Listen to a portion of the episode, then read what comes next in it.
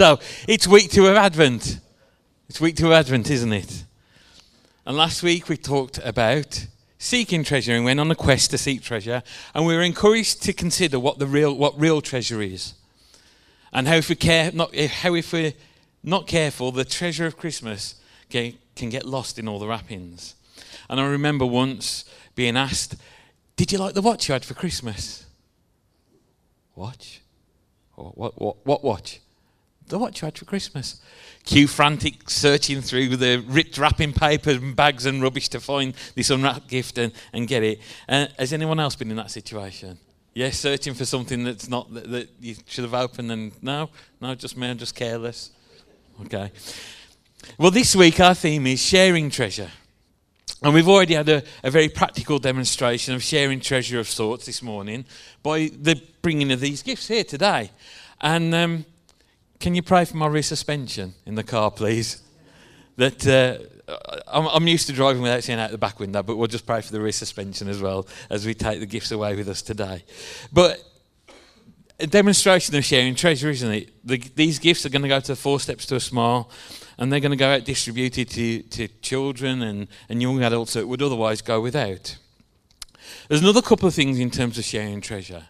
Our kids have gone out and they're going to have a party of sorts, but they're also going to be encouraged to share their treasure and tell people about Jesus. So at the end of the service, in the final song, they're going to come back in and find someone and they're going to tell you about Jesus. Is that okay?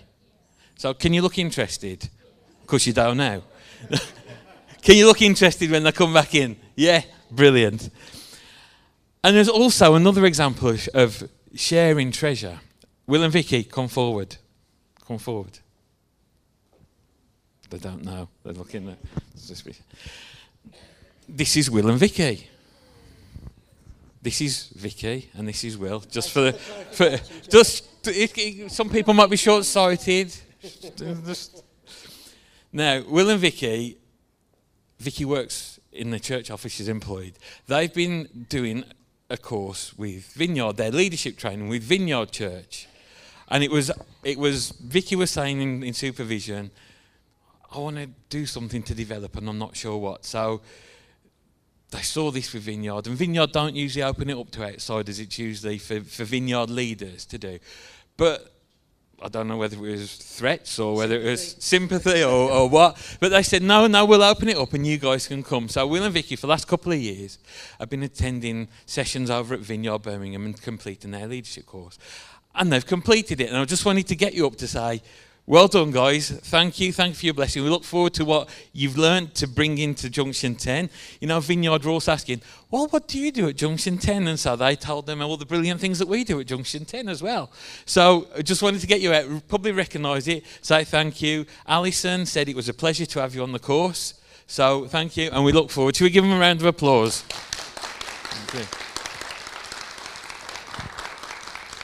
Okay. But now we have to get serious, and it's time this morning for us at Junction 10 to nail our colours to the mast. We need to decide where this church stands on an issue that's been the source of debate for a number of years now. I've not run this past Kevin Rachel, I'm sorry, guys. It's divided families, it's set one generation against another. And some people say the whole thing should have just been left alone and not started again. And of course, we're in the last few days before the general election. And, and seriously, pray for our leaders. Whoever that is going forward, pray for them. Yeah, we don't know who it's going to be. So we just need to pray for them. Pray that they're open to God's wisdom to godly people around them. And also, use your vote. However you feel is appropriate to vote, use it. But I'm talking about the big issue they're facing and that is which is the better film adaptation of the Roald Dahl classic book, Charlie and the Chocolate Factory? Now, you'll notice I didn't say which is the better film version of Charlie and the Chocolate Factory because I made that mistake yesterday. Hang on. I asked Phil Miles if he had a copy of the DVD of Charlie and the Chocolate Factory, the originals, and he said I'd stumbled into one of his pet peeves to which I replied, But Phil, they're so difficult to avoid. Because the original film was called Willy Wonka and the Chocolate Factory. The 2005 version was called Charlie and the, Charlie and the Chocolate Factory. So let's vote this morning. Let's, let's get this sorted once and for all. Hands up if you're a fan of the original and the new film's an abomination. Original one. Oh. Hands up if you like the new film because the original film couldn't even get the title right. Hands up if you really don't care.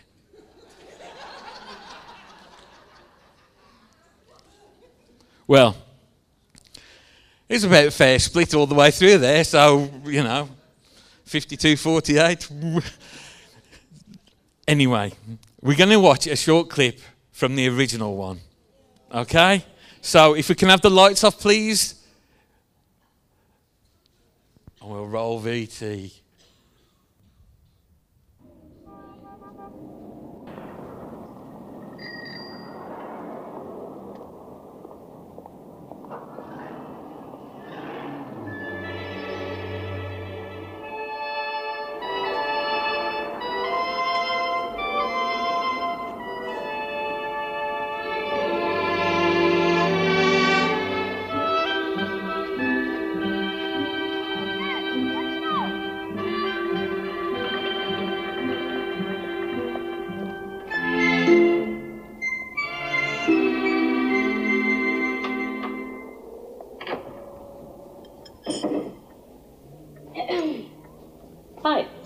Like a bar of chocolate, please. Yeah, sure. What kind? A Slugworth Sizzler? A Wonka Scrumdiddlyumptious? Whichever's the biggest. Try a Wonka Scrumdiddlyumptious. Now that all the tickets have been found, I don't have to hide them anymore.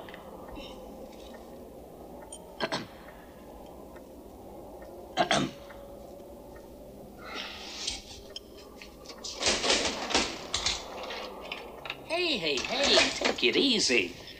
You'll get a stomachache if you swallow it like that. Bye. Bye now.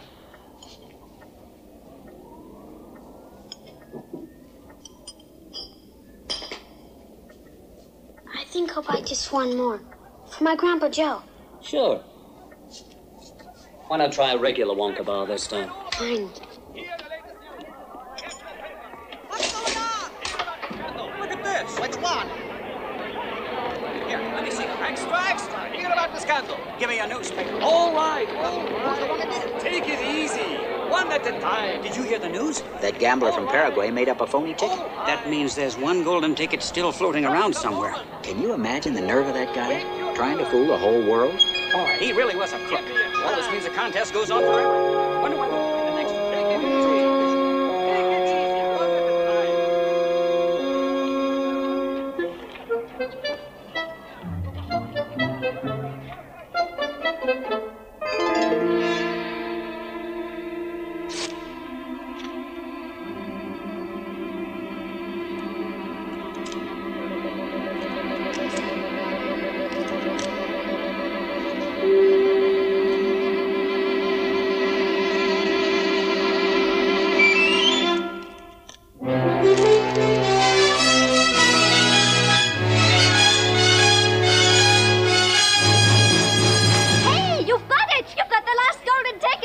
ticket! The kids found the last golden ticket! Hold it up, Sonny, so we can see!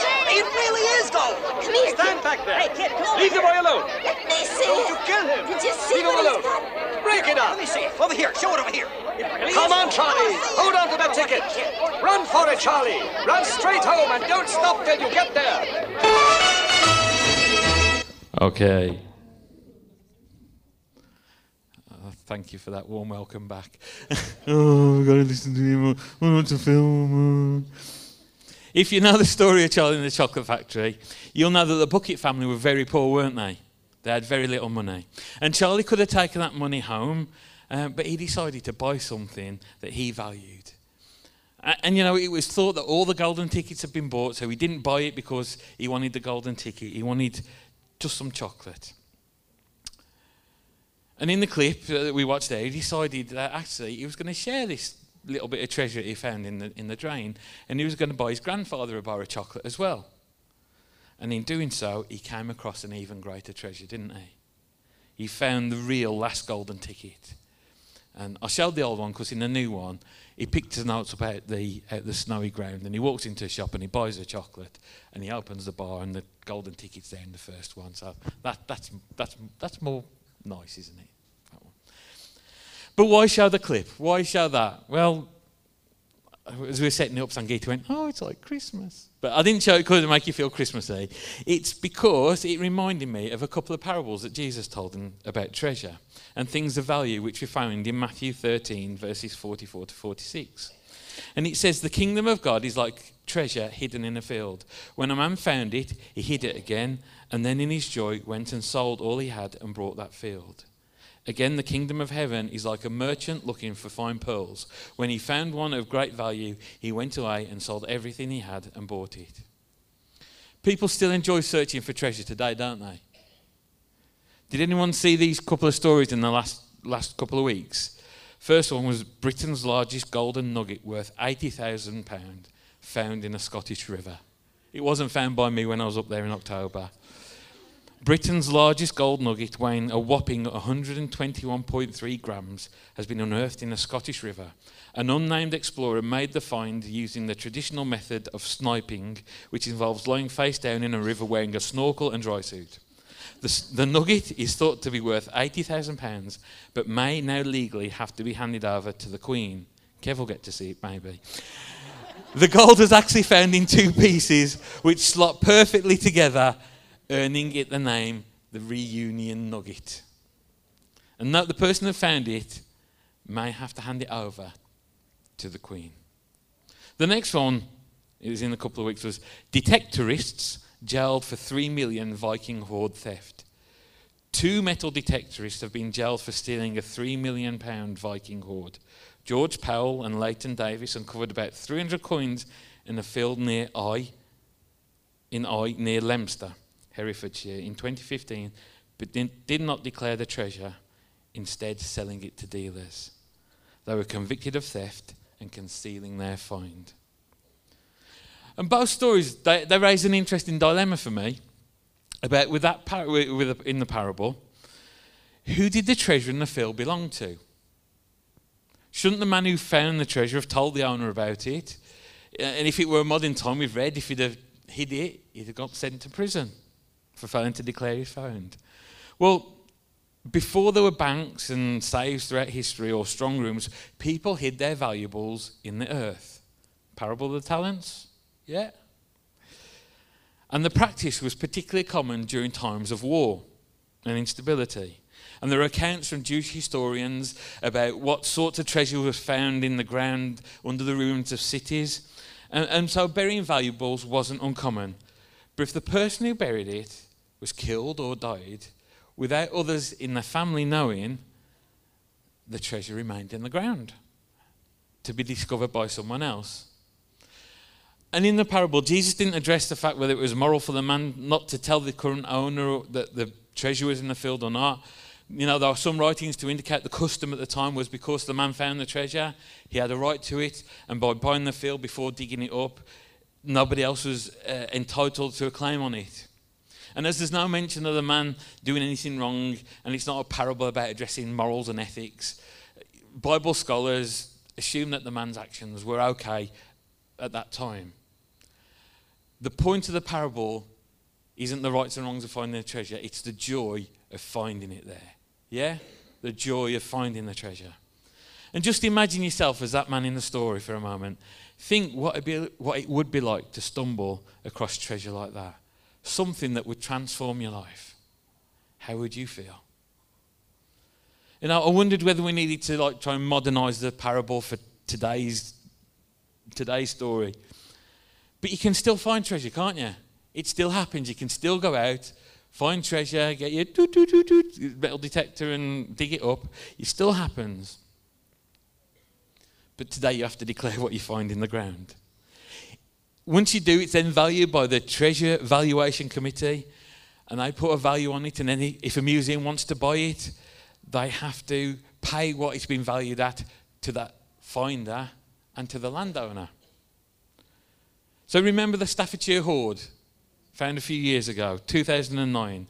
That was valued at 3.285 million, and so the finder and the landowner got about 1.6 million each.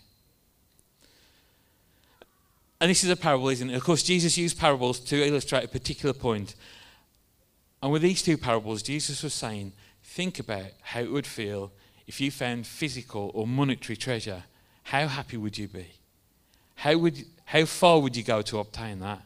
And when you do, well, that's how it feels when you find the kingdom of heaven. And in the two parables that we read, I think the circumstances in how the treasure was found are slightly different.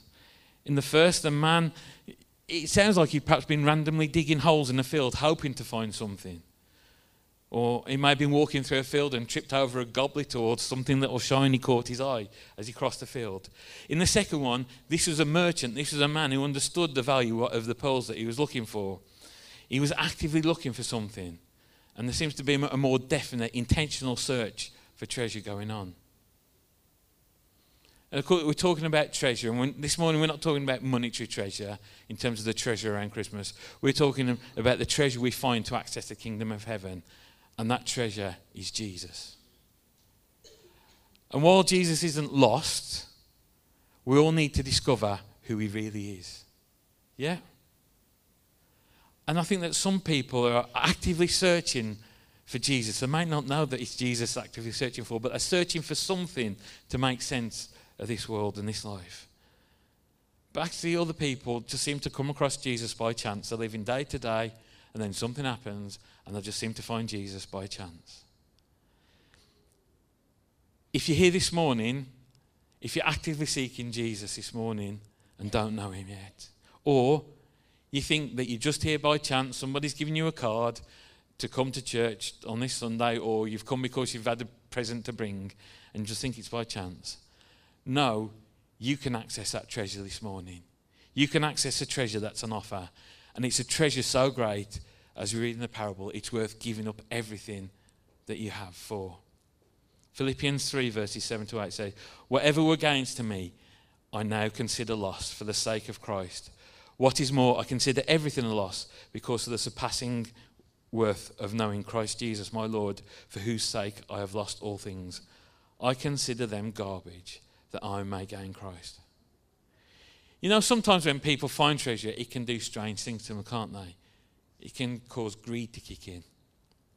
The men in Leominster, they didn't declare the treasure, I'm sure because they wanted to sell it privately. They believed that they could get more money probably from selling it privately than by declaring it to the Treasure Evaluation Committee or whatever they're called this week. And apparently, the finders of the Staffordshire hoard, although they found it, they declared it, and the money was split, apparently they fell out over the money issue. And you read, don't you, in the newspapers about lottery winners who've won amounts of money that are life changing, should set them up for life. And they comment a few years later, it was the worst thing that ever happened to them. I'd like to give it a try maybe sometime, but, but that's a different matter.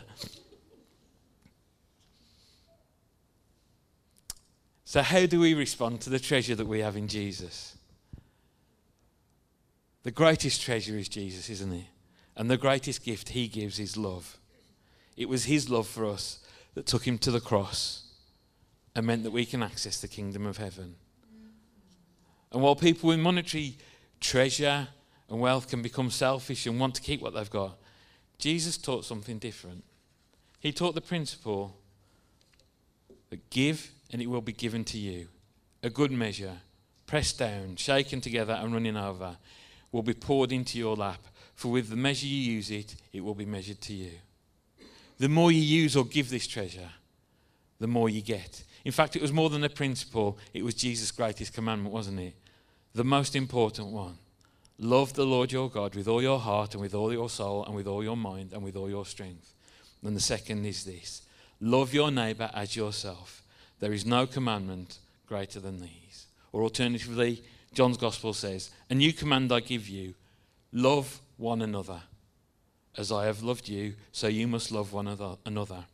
By this, everyone will know that you are my disciples if you love one another. Sharing the treasure means loving one another, doesn't it? And we do so knowing as we share the treasure, our part of it is only going to increase. He's a good God, isn't he?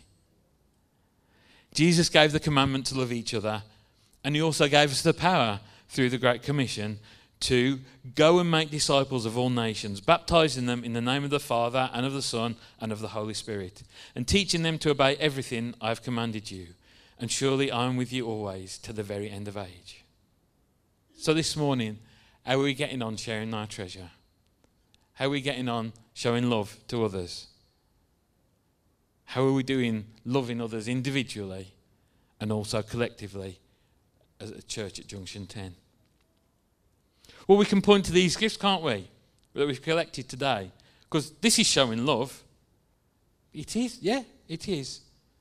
But as we've looked at treasure this morning, it's not just treasure that's like financial resources or the product of those financial resources. We've prayed, haven't we, that we want these gifts to be a blessing to the recipients. And you know, we don't know. We believe obedience, God blesses obedience, doesn't He? And as we've been obedient in responding to a need and bringing, we don't know what God, God can do through this. Yeah? But we've prayed, we want them to be a blessing.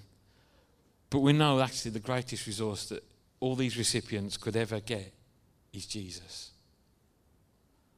And that's why there's a team of folk out at Bescot Market today sharing the good news of Jesus. It's why there's a team of people who faithfully serve at Living Waters in Willenhall, people who help and run Pit Stop to campaign to abolish slavery, to get people who've managed to get away from slavery free and set up in a, in a new life. It's why we've got folks going to the home in Goscote and to Bloxwich Hospital to share the story of Jesus. It's why the worship team are here a couple of hours before most of the people setting up. It's why people give up their Friday evenings to help at youth. And it's why people all around this room and building serve because we want to share our treasure, don't we? And this morning, can I quickly encourage you to keep serving? And if you don't serve in, in some area yet, come and see me afterwards, see Kevin, and, and take that opportunity to serve in some way. Loads of different ways you can serve. And we need to be a church that's active and serving if we're going to reach the people of Walsall.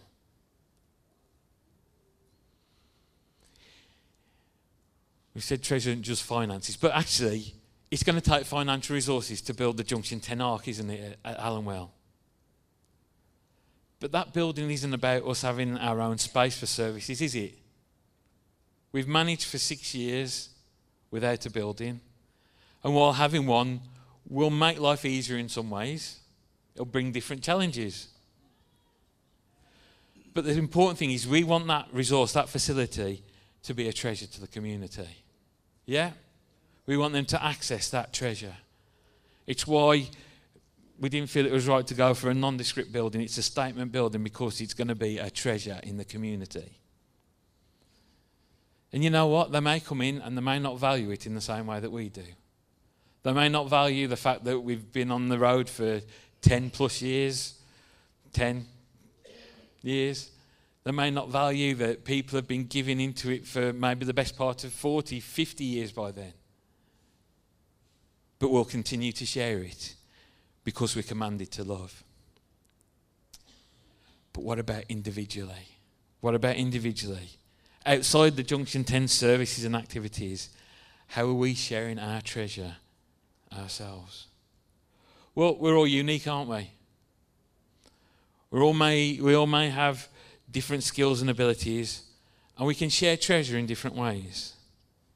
Mons, sadly, yesterday we lost a great man of God, Reinhard Bonnke. If you don't know him, look him up. Passed away at the age of 79, a German man who was passionate about sharing the treasure of others. More than once I heard him saying, you've got to say in the accent, to hell with the devil, to heaven with the people. And it's estimated that more than 79 million people discovered Jesus through his ministry. A million a year of his life. And more than that, thousands upon thousands of people were healed through his ministry. In November 2000, 1.6 million people attended a single meeting in Lagos, Nigeria. This was a man who shared his treasure, and we thank God for his life. We pray for the family that, that's left behind.